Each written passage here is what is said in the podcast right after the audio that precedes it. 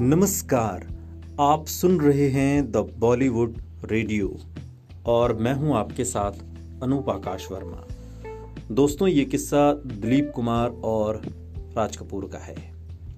बॉलीवुड के मशहूर एक्टर राज कपूर और दिलीप कुमार ने अपनी एक्टिंग से हिंदी सिनेमा में ज़बरदस्त पहचान बनाई थी। दिलीप कुमार और राज कपूर एक दूसरे के जिगरी यार भी माने जाते थे। दोनों की दोस्ती ऐसी थी कि दिलीप कुमार की बारात में राज कपूर घुटनों के बल नाचते हुए गए थे। और इतना ही नहीं, उन्होंने ट्रेजिडी किंग के शर्मीलेपन को दूर करने की भी खूब कोशिश की थी। वहीं एक पल ऐसा भी था जब दिलीप कुमार राज कपूर पर बिफर पड़े थे। और उन्होंने राज कपूर से कहा था कि मुझे मालूम है कि आप बहुत अच्छे एक्टर हो, लेकिन अब बस बहुत हो गया। दिलीप कुमार और राज कपूर से जुड़ी इस बात का खुलासा ऋषि कपूर ने किया था। उन्होंने Dilip Kumar the substance and the shadow में इस किस्से को साझा करते हुए लिखा, पापा कोमा में थे और हमें ये कहीं ना कहीं लगने लगा था कि वो जल्दी इस दुनिया को अलविदा कहने वाले हैं। ऋषि कपूर ने दिलीप कुमार के बारे में बात करते हुए इस किताब के हवाले से ये कहा है कि वो पाकिस्तान से जैसे ही मुंबई पहुँचे, उनके तुरंत बाद ही वो पापा से मिलने के लिए दिल्ली आ गए।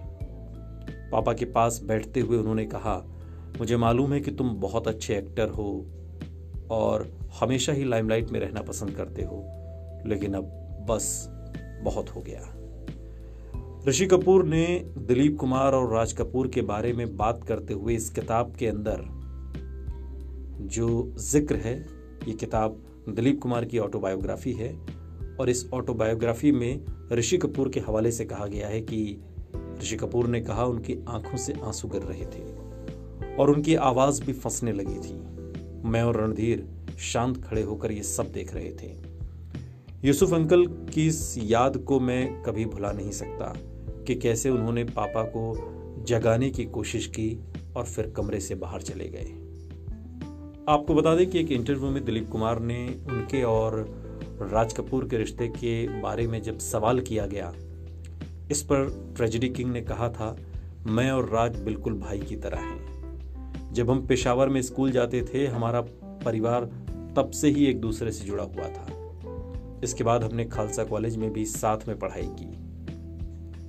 दिलीप कुमार ने बताया कि राज कपूर हमेशा उन्हें फ़िल्मों में आने की सलाह देते थे। एक्टर ने इस बारे में बताया था कि वो हमेशा मुझसे कहते थे कि मुझे एक्टिंग में कदम रखना चाहिए। मैं हैंडसम हूँ और स्टार बन सकता हूँ। लेकिन मुझे लगता था कि उनके लिए ये सब कहना इसलिए भी ठीक है क्योंकि वो पृथ्वीराज कपूर के बेटे थे और टैलेंट उनकी नसों में था। मेरे लिए ये बात मुश्किल थी। मेरे पिता फ्रूट्स बेचते थे। फल सुनते रहिए। द बॉलीवुड रेडियो सुनता है सारा इंडिया।